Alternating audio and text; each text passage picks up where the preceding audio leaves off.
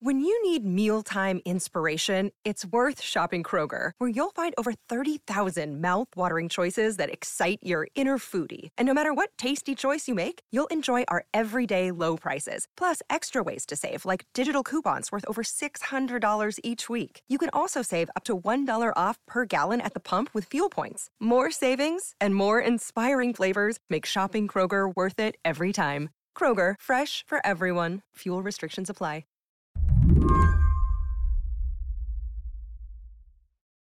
This past Friday, anyone who's been tracking the economic spiral in this country got some bad news.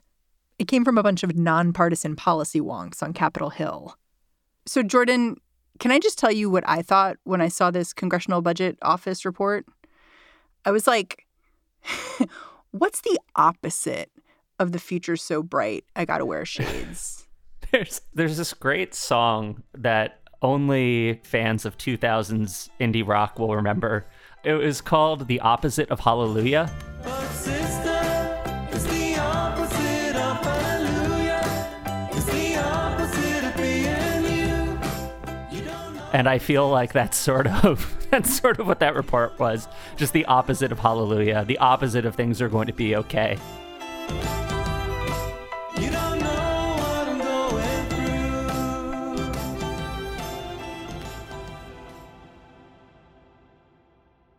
Jordan Weissman covers the economy for Slate. I called him up because after seeing this bleak report, I wanted a little perspective on what our economic future could look like. The C B O, they are now saying unemployment could go as high as sixteen percent. This is the first time a federal agency has acknowledged our economic downturn. It's going to last a year and a half, maybe more. How predictive usually is the C B O? This gets into a, a, a very fraught topic for budget nerds, which is how good is the C B O at its job? But they do pretty standard economic modeling. They're not doing anything too offbeat. So what you're seeing here is using a pretty straightforward vanilla set of assumptions. If you if you do an economic forecast based on those, things don't look super bright. I mean, the thing that stood out to me was that they projected unemployment at the end of twenty twenty-one, so a year and a half from now, a little bit more, was going to be nine or ten percent. And that was the statistic that got me like, oh, wow, this is going to be a while. Right. Well, what you have to remember is they are making these projections based on current policy. This is the warning where, like, the ghost of Christmas future is coming in and saying, oh, pass a stimulus bill or look what's coming. Like, that's sort of that's sort of the way that's how I'm thinking of it, at least. Today on the show, the crystal ball in the economy, it's looking pretty murky. Can Congress get another stimulus bill off the ground and change our economic fate? I'm Mary Harris. You're listening to What Next? Stick with us.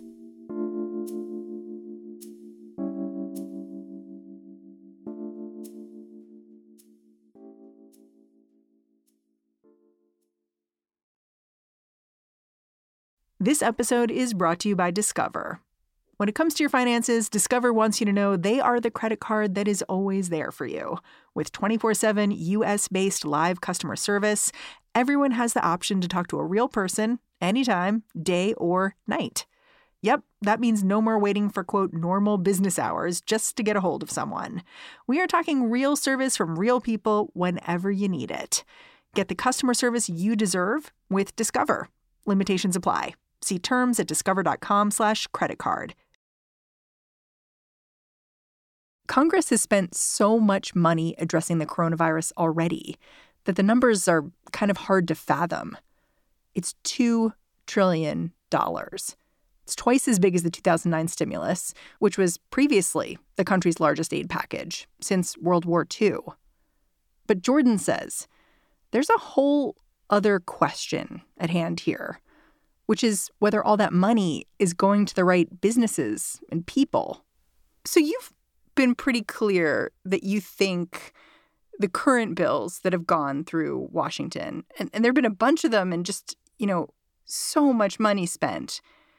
You've been clear that you think that they are a disappointment. Can we talk about that a little bit? Yeah. Yeah. So what makes them so disappointing to you? So I think the the headline answer here is they are just not doing what people hoped they would do. The bottom line is we've seen twenty-six million people file for unemployment over the past five weeks. You've seen twenty-six million people laid off, essentially. That wasn't really supposed to happen.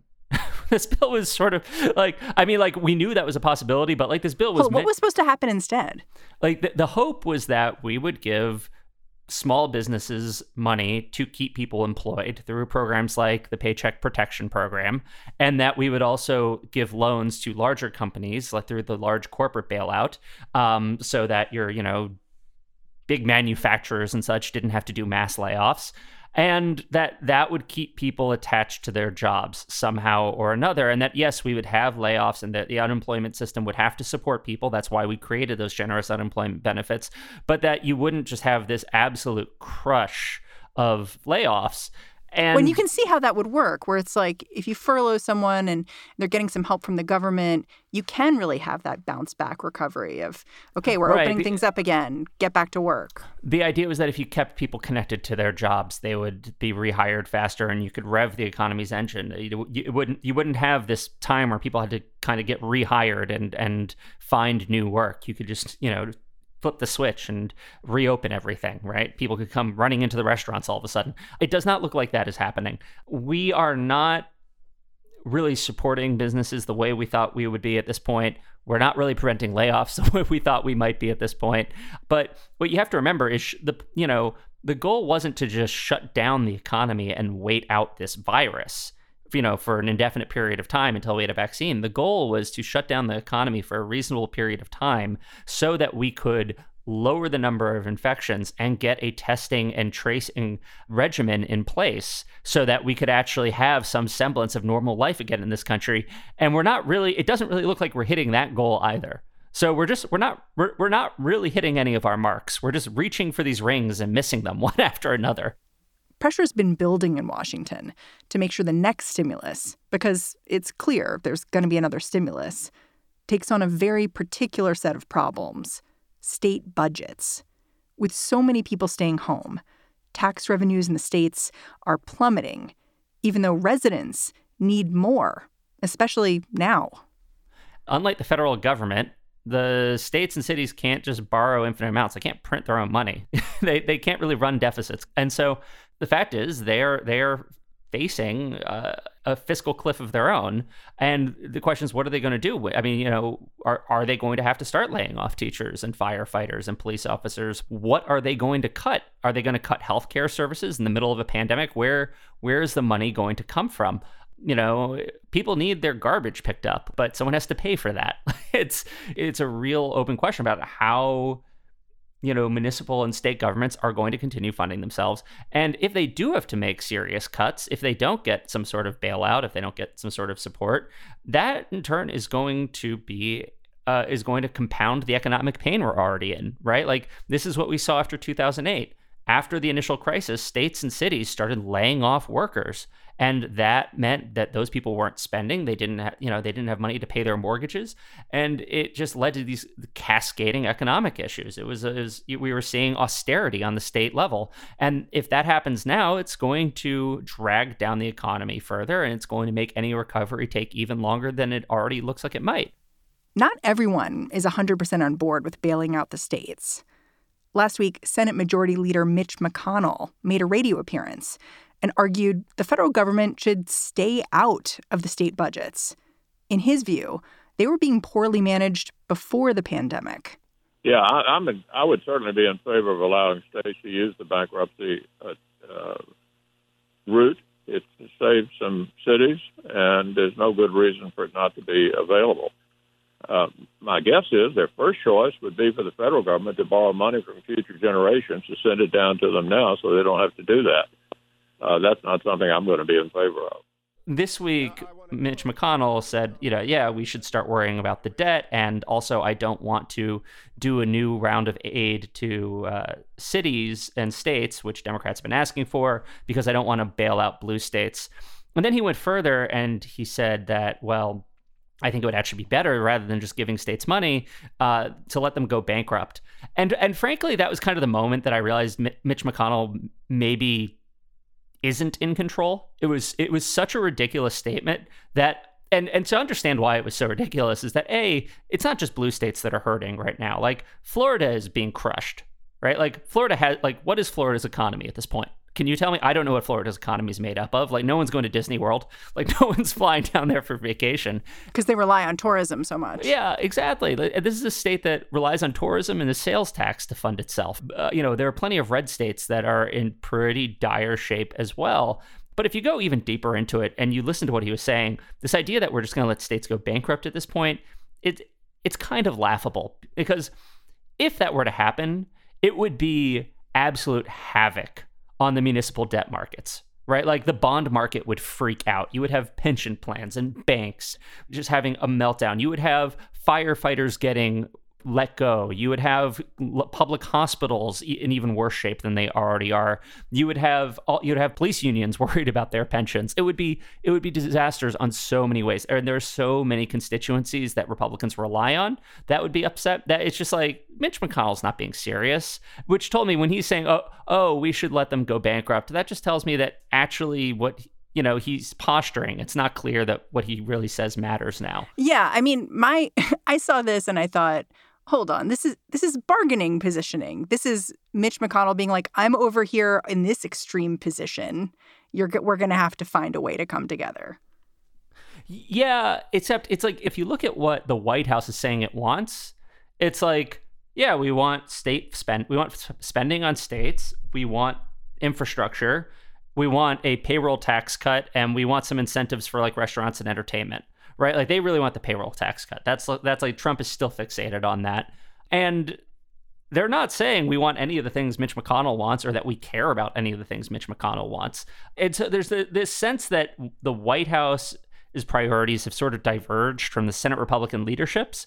And I, it's like, who loses in that fight? I'm pretty sure I'm pretty sure Mitch McConnell loses in that fight. Like, he's not going to he's not going to be able to hold up a deal that both the White House and the Democrats want. He just doesn't have that heft, and he's I don't think even his own uh, caucus would really want him to do that.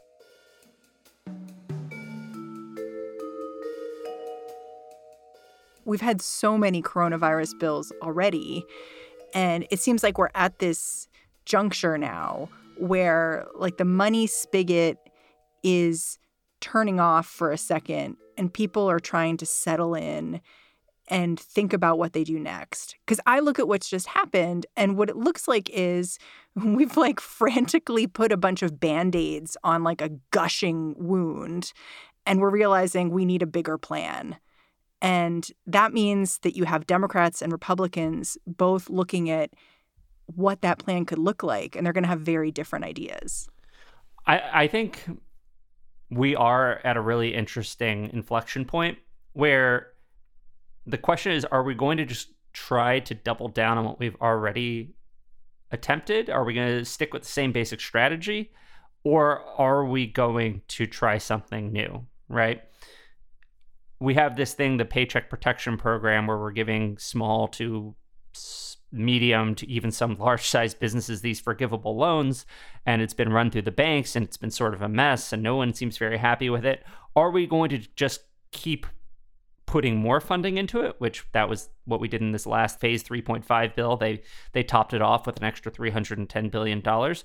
W- when that money probably runs out, are we just going to keep adding more, or are we going to try something else? And then there's the other question of, like, well, what are we going to do to try and spur recovery once the economy is open? Are we going to do a gigantic stimulus bill with infrastructure spending and with a large amount of aid to states so that when we're, it's ready to reopen, we actually can get people back to work?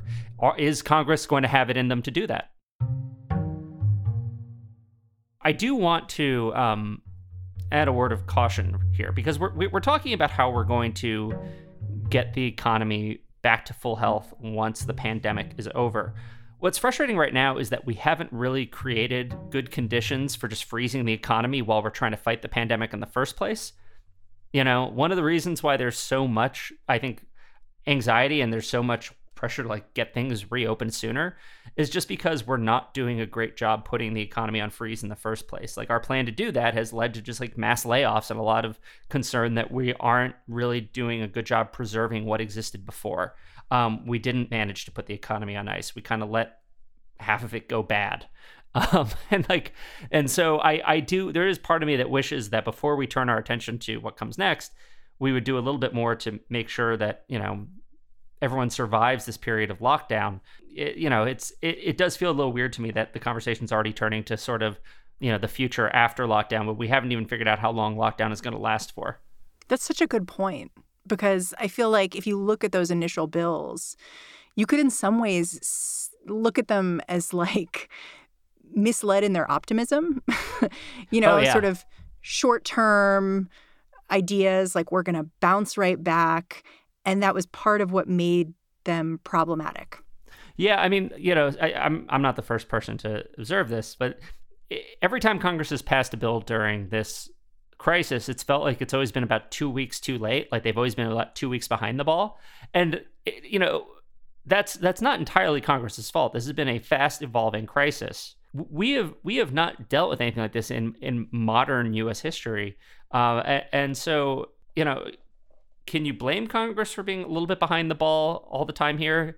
No, not entirely. But I do wish that it was a little easier to kind of revise things. And and I wish Congress were a little bit better at saying, OK, well, this isn't working. Let's let's try to think of, you know, try to come up with a better plan quickly. Right. Because I look at that C B O report we were talking about at the beginning, and it's... It's telling you this is going to take a while. And even when a recovery starts, it's going to be pretty anemic. So the question is whether you like grab this situation by the horns and try to manage it, or whether you just like throw some money at the same things you've been doing all this time that have been frustrating. I I think that's that's a very apt way of, of phrasing the question. It's, you know, the C B O has laid out one potential pretty dismal future for us. And it's basically saying, if you don't do more than you're doing now, this is what you might be looking at. Here is the sad slog we all have to look forward to. And the question is, what more does Congress have it in it to do? Does it have it in it to just throw more money at these issues using the same basic framework we have? Or is it going to really go out and do something exceptional to get the economy revved up again?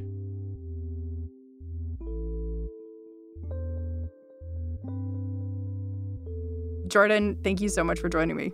Uh, thanks for having me. Jordan Weissman covers the economy for Slate.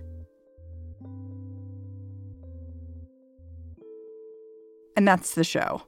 We know things are still pretty hard for a lot of folks out there. We also know a lot of you have figured out pretty admirable coping strategies, like Nico in Philadelphia. I'm a disabled man who uses a ventilator at night, and I am at extreme risk for coronavirus infection.